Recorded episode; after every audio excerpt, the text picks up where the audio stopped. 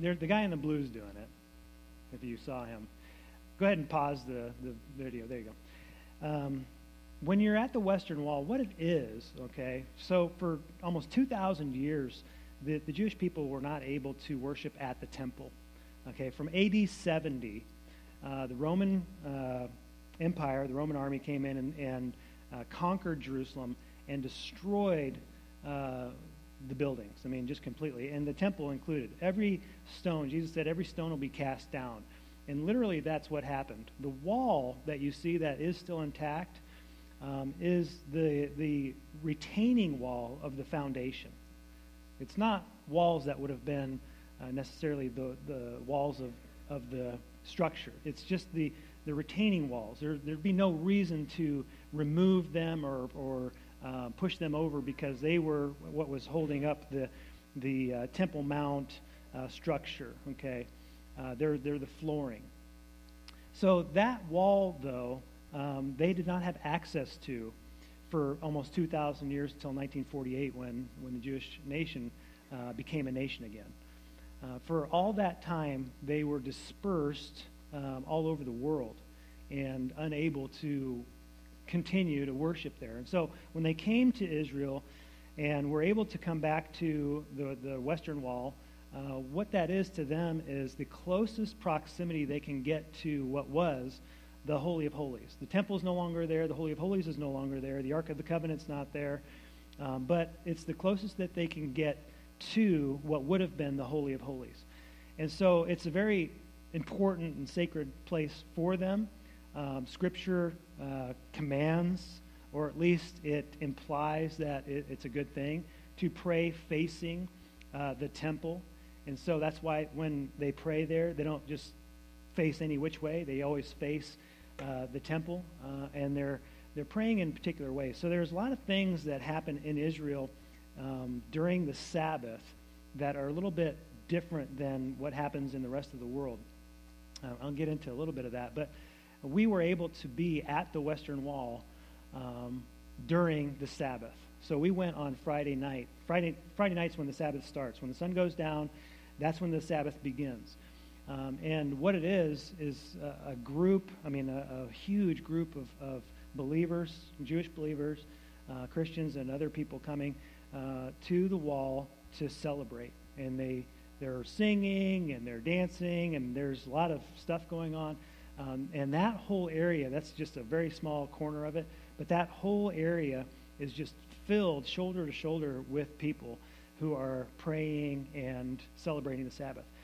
And um, when, when we were there, uh, there were some things that you notice about how they're dressed and what they're doing um, and that were kind of interesting. I don't know if you've ever seen this before, but they you can see that most of them are wearing black, okay, and they're wearing a very particular outfit.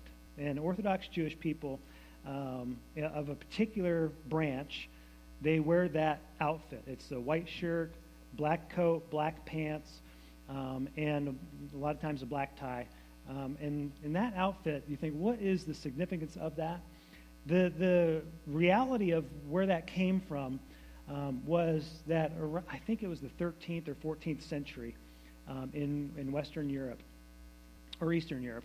The, uh, the Jewish people were commanded by the government to wear black. It was a requirement so that they, people knew who they were.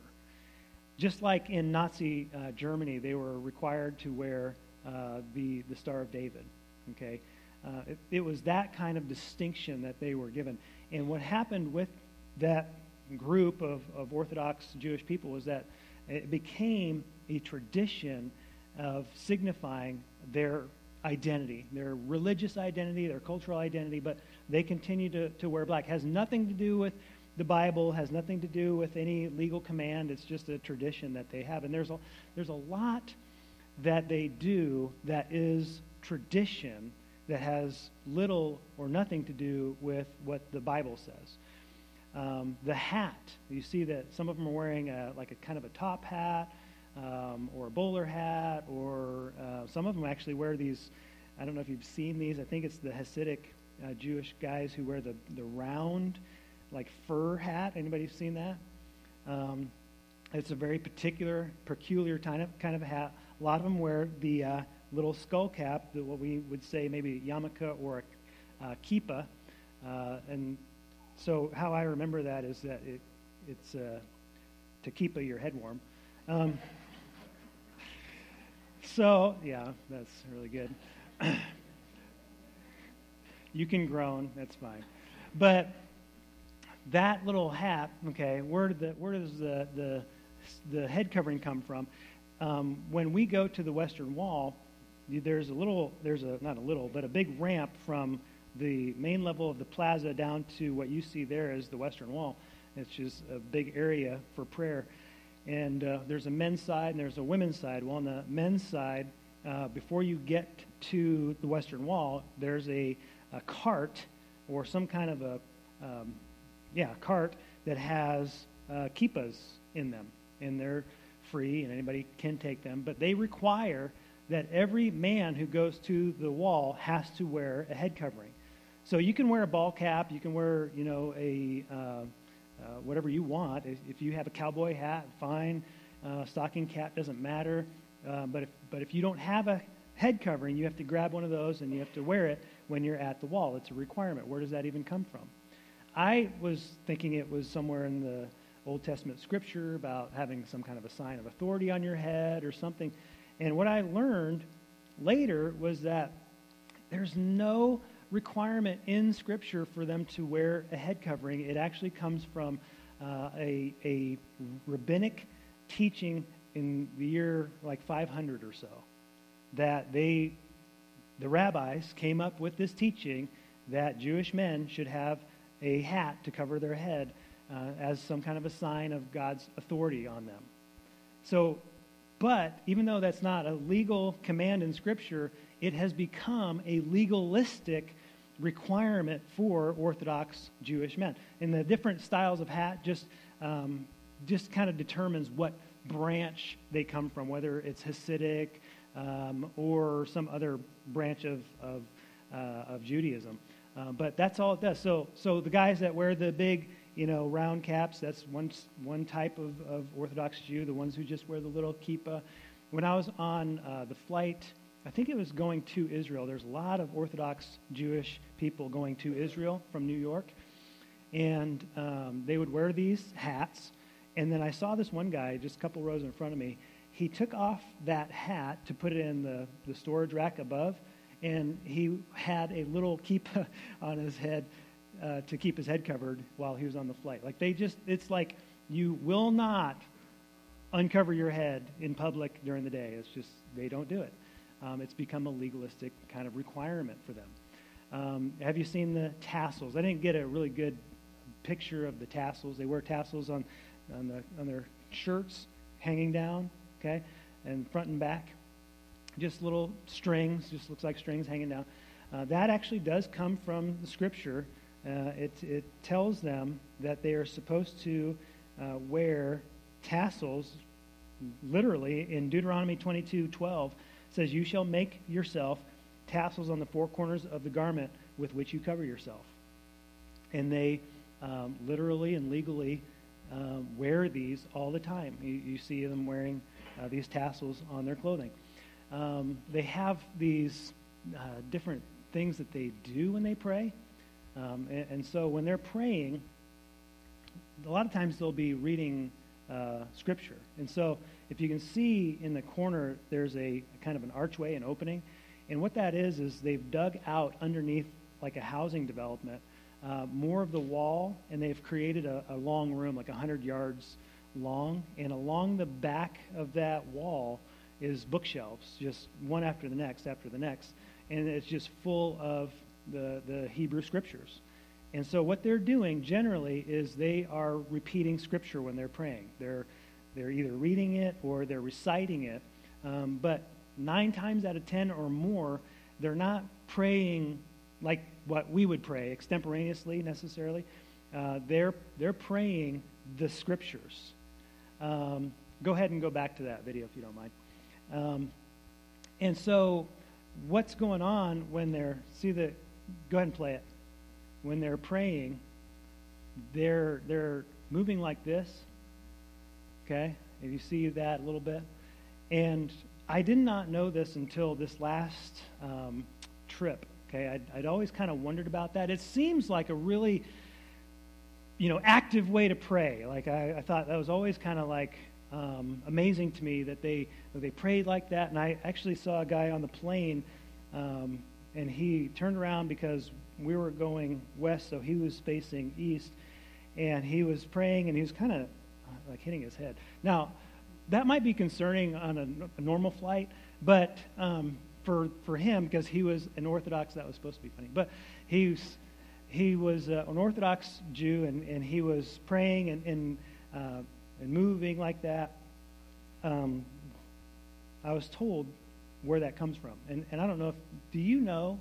Some of you from the early service know now, but do you know where that comes from? Like scripturally, why they would they would be required legally, like legalistically, to move their bodies like this when they pray.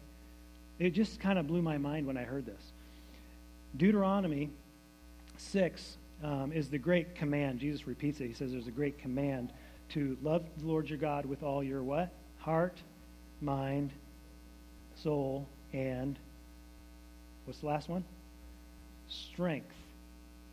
And the reason they pray that way is because they have interpreted praying with all your strength to be that when you're praying, you need to be moving.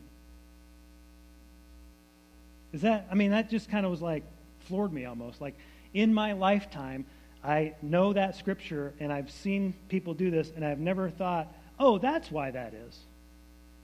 But what's, what's happened is that they have interpreted or, or at least applied that passage into a practical here's how you love the Lord with all your strength. Now, I want to be respectful about this because I think that there is potentially some value in praying more with more energy. Okay, I don't think there's anything wrong with that. I think that there's some good, there's some value in that. But, and this is kind of gets to the heart of what we're going to talk about. And you read that in Scripture, love the Lord your God. This is the great command. Jesus repeats it. Love the Lord your God with all your heart, mind, soul, and strength. Would you interpret that to mean, well, when I pray, I need to be moving around? Or would you say, God's intention for loving him with your strength has much more to do with how you live your life than whether or not you move when you pray? And here's the essential problem, okay? I'm not saying that this is 100% the case for every Orthodox Jewish person. Um, but it, I think this gets to the heart of what human beings tend to do. We will take something as a religious, legalistic practice, and we will do that, and we will think that that is the fulfillment of what we need to do instead of the, the beginning or the jumping off place to get us to where God really wants us. Which means this it's almost as if they've substituted something that does not matter for something that does matter. And you and I, okay, thank the Lord, we never do that. Right? How are we uh, told that we should pray? What do we tell our kids? Fold your hands, close your eyes, don't open your eyes. Did anybody ever see Indiana Jones and the Raiders of the Lost Ark? Bow your heads. And if you really want to be spiritual, then you'll even get down on your knees and pray. Right? That's going to make your prayer much more powerful if you do all those. And we actually do those things, not the maybe getting down on your knees necessarily, but uh, it, it would be weird if I just started praying and I left my eyes open. And, or, and you did too. And you're just looking at me and I'm looking at you and I'm just talking to the Lord and like, why is that? It's because there's a passage that Jesus talks about a story between a uh, Pharisee and a tax collector. Okay? I'm pretty sure this is where this whole practice comes from, at least in part. What happens in that story? The Pharisee is praying with his arms you know, lifted up and face turned to heaven, and he's talking about how great he is. And the tax collector is he is uh, humble. He's beating his chest. He has his face downcast. And Jesus says, which one of those two was justified before the Lord? The tax collector. And so we've interpreted that to be this is how you need to pray. You need to pray with your eyes closed, your hands folded, and your head bowed because that's the kind of prayer that God accepts. Right? And forgetting the actual meaning of that teaching or that story was a humble heart, not necessarily just the humble position. The position probably doesn't matter that much as the heart. And what we're going to see here is that Jesus is essentially always addressing the heart of the issue, not just the out external appearance of it. Okay? So let's stand as we read God's word. We're talking about Jesus being the Lord of the Sabbath. And uh, the fact that he's going to address um, one of the most important issues of the day um, in his day. It's how to observe the Sabbath and what God's intention is. And so uh, Luke 14, starting in verse 1, says, One Sabbath, uh, when he went to dine at the house of a ruler of the Pharisees, they were watching him carefully. And behold, there was a man before him who had dropsy. And Jesus responded to the lawyers and Pharisees, saying, Is it lawful to heal on the Sabbath or not? But they remained silent. Then he took him and healed him and sent him away. And he said to them, Which of you, having a son, or an ox, for that matter, that has fallen into a well on the Sabbath day, will not immediately pull him out? And they could not reply to him these things. Father, we thank you for your word.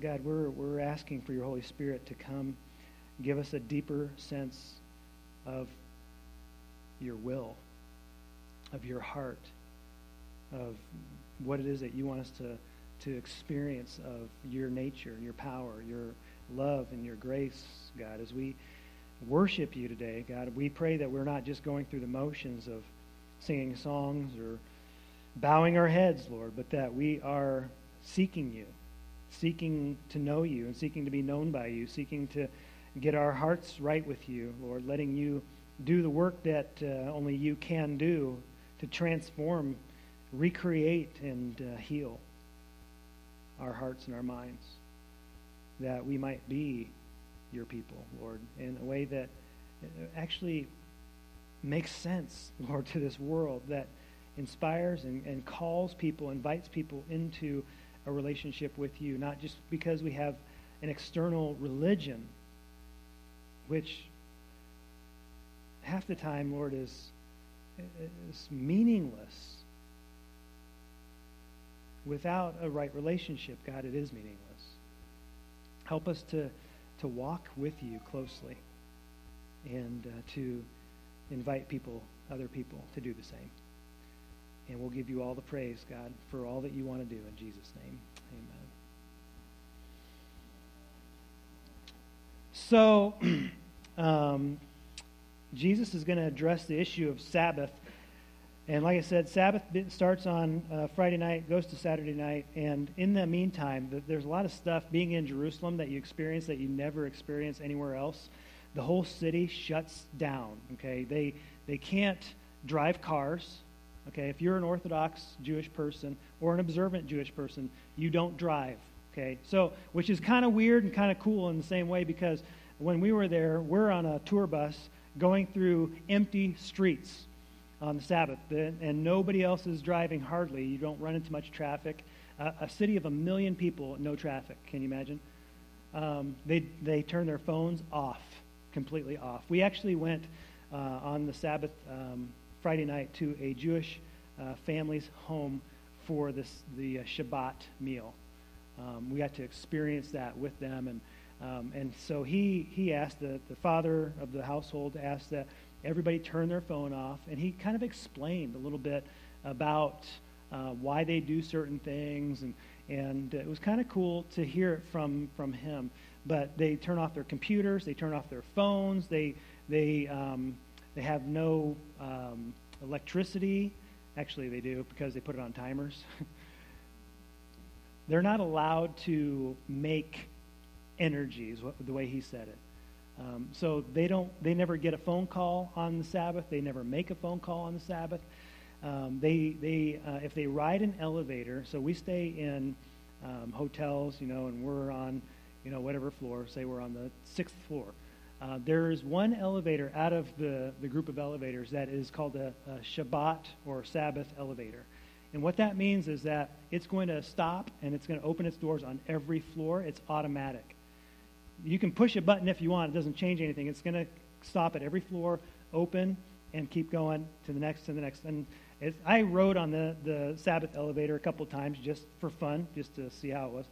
Um, and they require that because they, their law says uh, that you're not supposed to make fire on the Sabbath. Well, they've reinterpreted that or they've expanded on that to say in our day that means you cannot make energy. So you can't push an elevator button because that is creating uh, energy.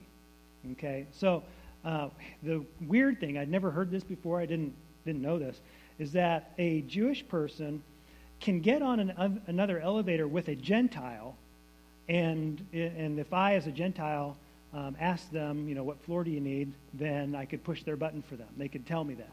But they cannot ask you to push the button. So if, if I wanted to be a jerk, like I could just get on there and push my button and th- you know, this is actually how most people are on the elevator. We don't look at each. You ever? I mean, you're on an elevator. You don't tend to look at each other. It's almost weird if you do. But out of courtesy, you're supposed to ask, you know, this the Jewish person what floor they need, and then you push their button for them.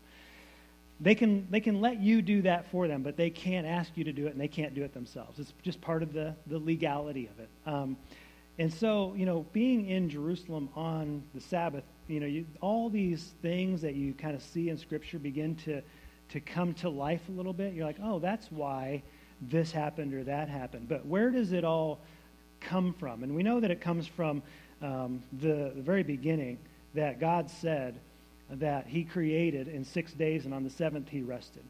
Right? That's, that's pretty obvious. And then in the Ten Commandments, He says that you will um, make the Sabbath a holy day. You'll keep it holy. You won't do any work. And there's some explanation of that. Not a lot, but there's some explanation of kind of what work is and what isn't work. What isn't work. Um, and, but then what made it even more profound for the Jewish people was the fact that in Leviticus there was a, a teaching. I'm not going to read the whole passage here, uh, but there was a, a, a prophecy and a blessing and a curse attached to the Sabbath. That if they would keep God's laws, then they would be blessed, and if they did not keep God's laws, then they would be cursed. And he actually goes into a, a lot of detail about um, the, the curses. In fact, much more detail about the curses than he does about uh, the blessings. But he says um, if you break the covenant, if you don't keep the Sabbath. Um, will, he says, I will lay your cities to waste. I will make your sanctuaries desolate. I will not smell your pleasing aromas. I, will, I myself will devastate the land so that your enemies who settle in it shall be appalled at it, and I will scatter you among the nations. And I will unsheathe the sword after you, and your land shall be a desolation, and your cities shall be a waste. And the land shall enjoy its Sabbaths as long as it lies desolate while you are in your enemy's land. That's Leviticus. Okay, if you know your Bible, that's hundreds of years before the Babylonian exile. What happens in the Babylonian exile, you turn over to Second Chronicles chapter 36. Babylon comes, conquers Judea, okay, the southern part of Israel, conquers Jerusalem, destroys the temple. This is the first time the temple is destroyed. Um, and then takes the people captive for 70 years. Jeremiah, if you want to kind of get a better picture of all of this, then read Jeremiah. He's, he's not only prophesying what's going to happen, he's also living through it and kind of telling the story as he experiences it. Um, but he's all about the Babylonian exile and what God's going to do and how it's going to work. Okay, but in Second Chronicles chapter 36 and verse 20 it says, He took into exile in Babylon those who had escaped from the sword, and they became servants to him, this is Nebuchadnezzar, and to his sons until the establishment of the kingdom of Persia, to fulfill the word of the Lord by the mouth of Jeremiah until the land had enjoyed its Sabbaths all the days that it lay desolate to keep Sabbath to fulfill 70 years. Why 70 years? Because for 490 years, the Jewish people were supposed to, every seventh year, let the land rest. On every seventh year, okay, six years, plant, harvest, do all that. Seventh year, don't do that. Let it rest. God will give you a double portion on the sixth year to take you through the seventh year.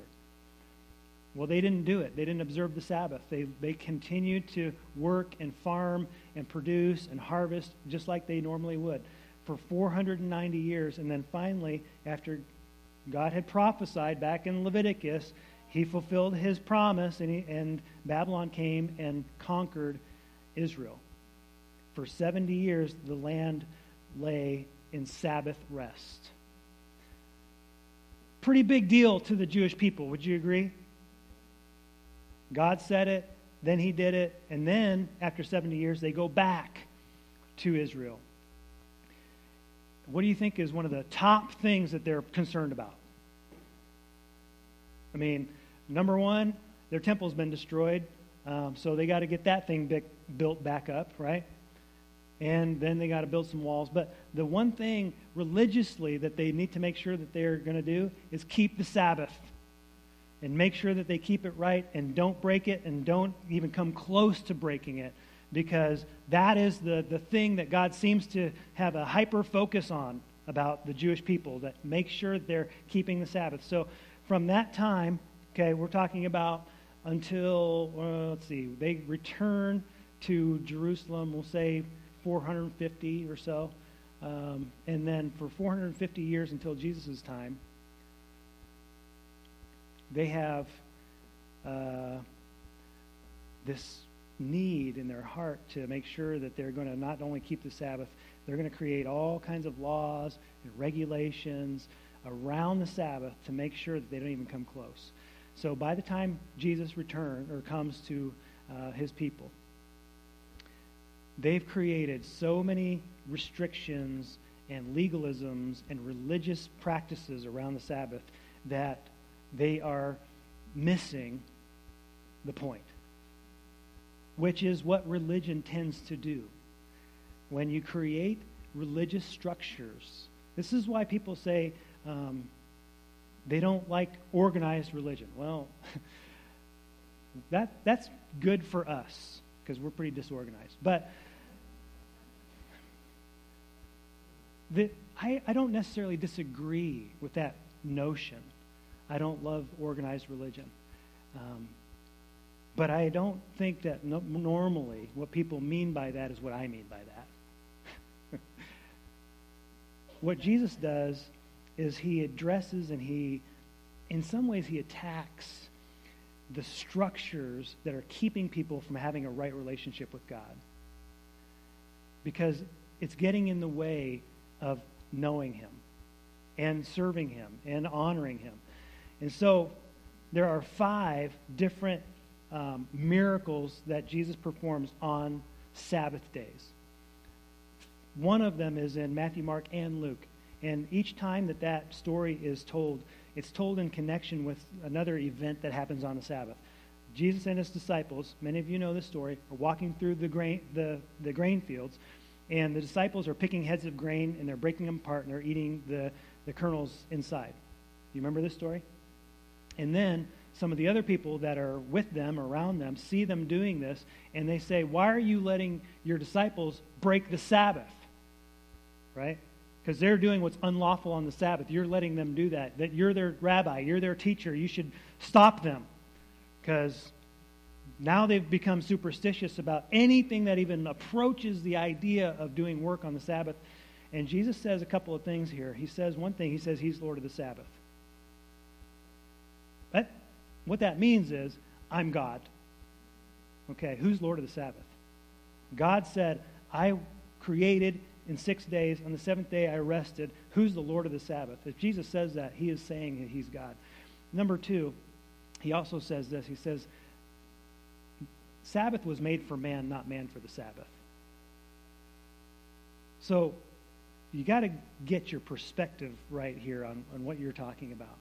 And in order to prove his point, the very next story that he or, that we see connected to this is that Jesus is going to be in a synagogue. A synagogue was basically a Jewish church. Okay, it wasn't the temple; it was like the local uh, worship uh, establishment in a community. Jesus was in a synagogue, and he heals a man with a withered hand, a withered arm, just restores it. So, in order to kind of make the point that they need to understand, um, he's going to do a miracle to put together with this teaching. What is it? What's really lawful on the Sabbath is to do right, to do what's right, uh, to honor God and to love people. So the great command is to love God and to love your neighbor. It continues on. There are four other healings that Jesus does on Sabbath. Um, two of them are in John. John tells two different stories that the other Gospels don't tell. Uh, one of them is that the man uh, that was an invalid, um, he, he wants to get into the pool of Bethesda because the angel stirs up the waters every so often, and when that water's stirred up, then all, the, the gross junk at the bottom, I guess, heals people when they get into it. Um, I don't know. So, anyway, he's there. Jesus says, Do you want to be healed? And he's complaining, Well, if nobody helps me into the water, and Jesus says, Okay, I'll, I'll heal you. So he heals the guy, and then he tells him. So the healing is one thing, but then there's another issue. He says, Pick up your mat and walk. Okay, now picking up a mat, carrying something on the Sabbath was illegal. But he tells him pick up his mat and walk, and then they approach him. And uh, the Pharisees and the leaders and the scribes, they approach this man and they say, Why are you doing what's illegal on the Sabbath? And he says, Well, the guy who healed me told me to. Now, last time, hold on, when the kids were screaming downstairs, Molly had told them um, to, to yell um, loud enough that we would hear them. So, do you guys want to try to see if they can hear us? All right. On the count of three, make a loud noise. Okay? One, two, three.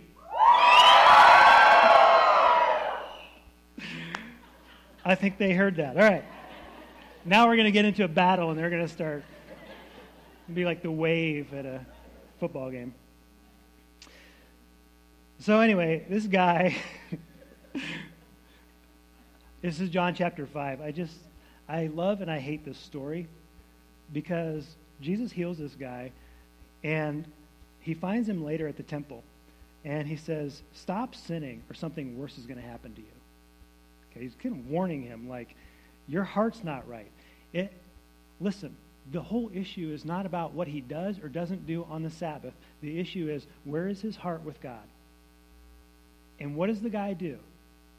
He runs off and goes to the leaders of the, the synagogue or the, the temple, the, the religious leaders, and he says, It was Jesus who healed me.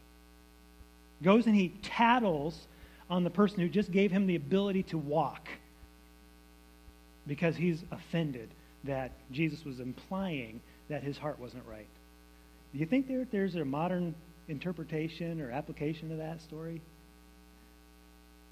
Um, it's the whole issue. The heart, not the, the external practice. John chapter 9, um, we have a, another story that I love. It's one of my favorite stories in, in all Scripture the healing of the blind, man born blind. Okay? And Jesus heals this man, and then he leaves. And again, he doesn't necessarily reveal like who he is or, or anything. He just uh, heals him. Um, but then the blind man is, gets taken before the, the Sanhedrin, okay, the, the religious rulers, and he's questioned, questioned. Now, the thing is, is that it's not just that he was healed, it's that Jesus made mud. So he spit on the dirt and he made some mud and then he put it on the guy's eyes and he told him to go wash in the pool of Siloam. And uh, he goes and he does that and he can see. And so, anyway, the issue of breaking the Sabbath is that you're not allowed to make things. Okay, you're not allowed to create anything. So you can't put water into dirt and make mud because that, that's like making something. So they said, well, Jesus can't be a godly person because he's breaking the Sabbath. And their whole mindset is that, that the Sabbath is the most important thing, not this blind man. They actually, by the end of this whole thing, they cast the blind man out of the synagogue. They, they excluded him from worship because he dared to say, I don't know if Jesus is the Son of God or not, but he made me see, and therefore he must be a godly man. And they said, He can't be. And they cast him out. Jesus comes to him later, and he says uh, to him, and he was actually with another Pharisee, he says, I have come that the seeing, well, that the blind would become seeing, yeah, the blind would become seeing, and the seeing would become blind. He's talking to the blind man who now can see and has expressed faith in Jesus. And the Pharisee who says that he knows the law and the Word of God and the Scriptures and everything else, and yet refuses to trust Jesus. And remember what Jesus said. He says, You have the Scripture, and you think that by this Scripture that you have eternal life, but this Scripture talks about me, and yet you refuse to come to me to have life. What has happened in much of the church is that we have created religious practices, okay? That we think that by doing them, that that is somehow our salvation. John or Luke 14, Jesus is talking to the ruler of the Pharisees. Pharisees are um, people who are trying to be perfect, trying to get it exactly right. The law, every detail. They're trying to get everything right. He's a ruler of the Pharisees. Means he's very high ranking. He probably hasn't messed up too much. Okay? And Jesus is at his house on Shabbat. He's invited him to come over and share the, the Sabbath meal with him. But they're watching him carefully because they're looking for a way to get rid of him. All throughout the Gospels, what you see is that because Jesus is really attacking the, the practices versus the heart, they can't stand him. They don't want him. They don't want his, his idea of having a relationship with God. They want their religious practices. They feel safe in those religious practices. We do these things, and by doing these things, we're right with God. And that's all that we need. We just need to, to do the things that keep us in a right relationship with God. And Jesus tells them, he says, well, what's, is it lawful to heal on the Sabbath or not?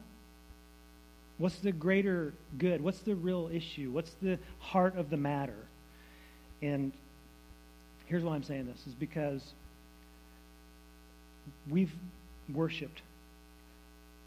We've gone to church today. But did we worship? You think about that. I mean, you leave here today, you go about your business, you go have lunch, you do, you know, what you're going to do. And you can say, competently, literally, I went to church. But if you're asked, did you worship? I would think you have to step back and you have to reevaluate. Did I worship? I read my Bible today. But did I hear from God? I mean, how many of us are reading the Bible on a daily basis and we're just checking a box? Yep, I read that, my devotional. I read that chapter. I read those chapters in the Bible. Yep, got it done. How many of us are praying? We're going through the grocery list of God, please do this, please heal this person, please, please help me with this. I have some issues. This.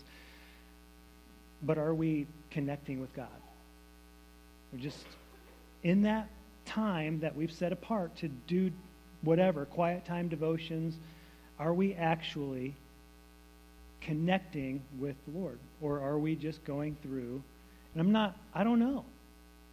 For some people, I, I know if you were to ask yourself that, you're going to say, it's been a long time since I've connected with God. I've been religiously doing these things week after week after week, day after day after day. But I don't know the last time I actually connected with God. And that, that's a scary thing and it's a hard thing, but here's what I'm going to tell you. I'll tell you a couple of things. One is that God wants to connect with you. Do you believe that? He, he wants your heart. He wants your attention. He wants a relationship with you. Okay, so let's just put that question aside. Like, why am I not feeling God's presence or connecting with God on a personal level? Or let's just put that issue aside of God is like mad at me and doesn't want me. Okay, that's that's not happening. He loves you. He wants a connection with you. He wants a relationship with you. Okay, so we can just check that at the door. Okay? He loves you. Here's the other thing, though. This is the greatest thing about Christianity and maybe the hardest thing.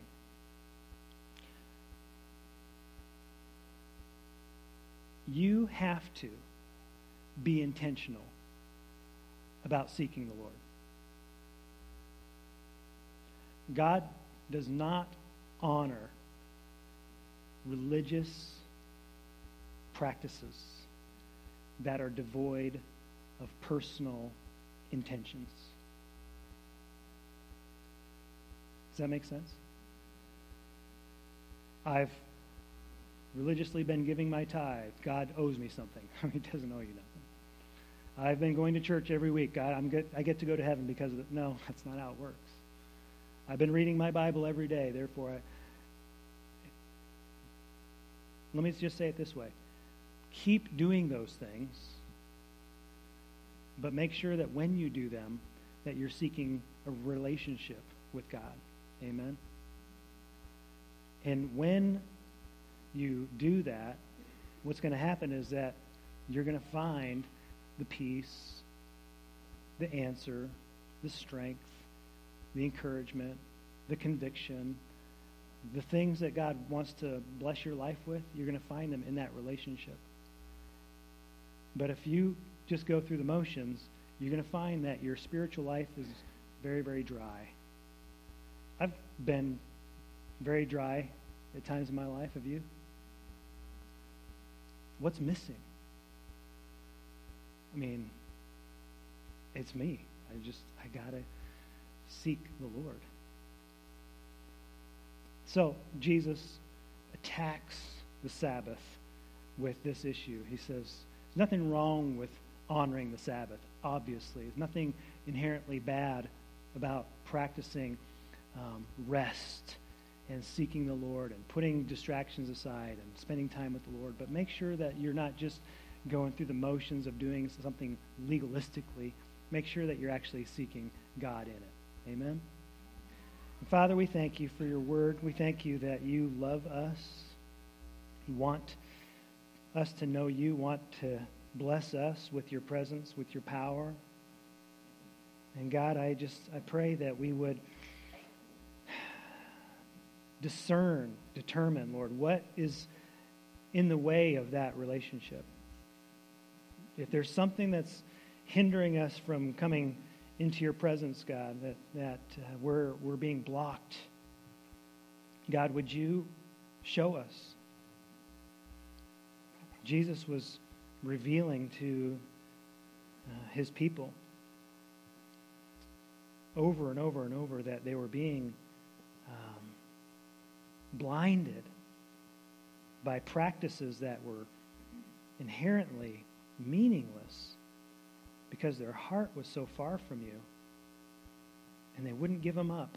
And God, and I pray that we would not fall into that trap. It's, it's human nature to want to have a structure, to feel some sense of peace and, and knowing that we're doing these things and these things are somehow working. Lord, I, I pray that you would help us to see past that. Break down any walls, destroy any idols, and Lord, pursue and seek after you with our hearts, Lord. And in all that, Lord, we pray that we know you'll meet with us. You love to. you long to. And we thank you for that. In Jesus' name, amen. Amen. Well, I want to invite you um, this morning just to respond to the Lord as He's speaking to your heart, whatever that might be. The altar is a place where if God is just calling you, tugging you, pulling you, um, that it, it, may be a moment for you to, to come and kneel, um, to hear what God has to say to you. Um, but it's, again, it can just be another religious thing that you do. There's nothing magical about coming to the altar. It's really about listening to God's voice. Amen. And so if the Lord is, is calling you to, to respond to him, then, uh, then do that. Let's stand and sing.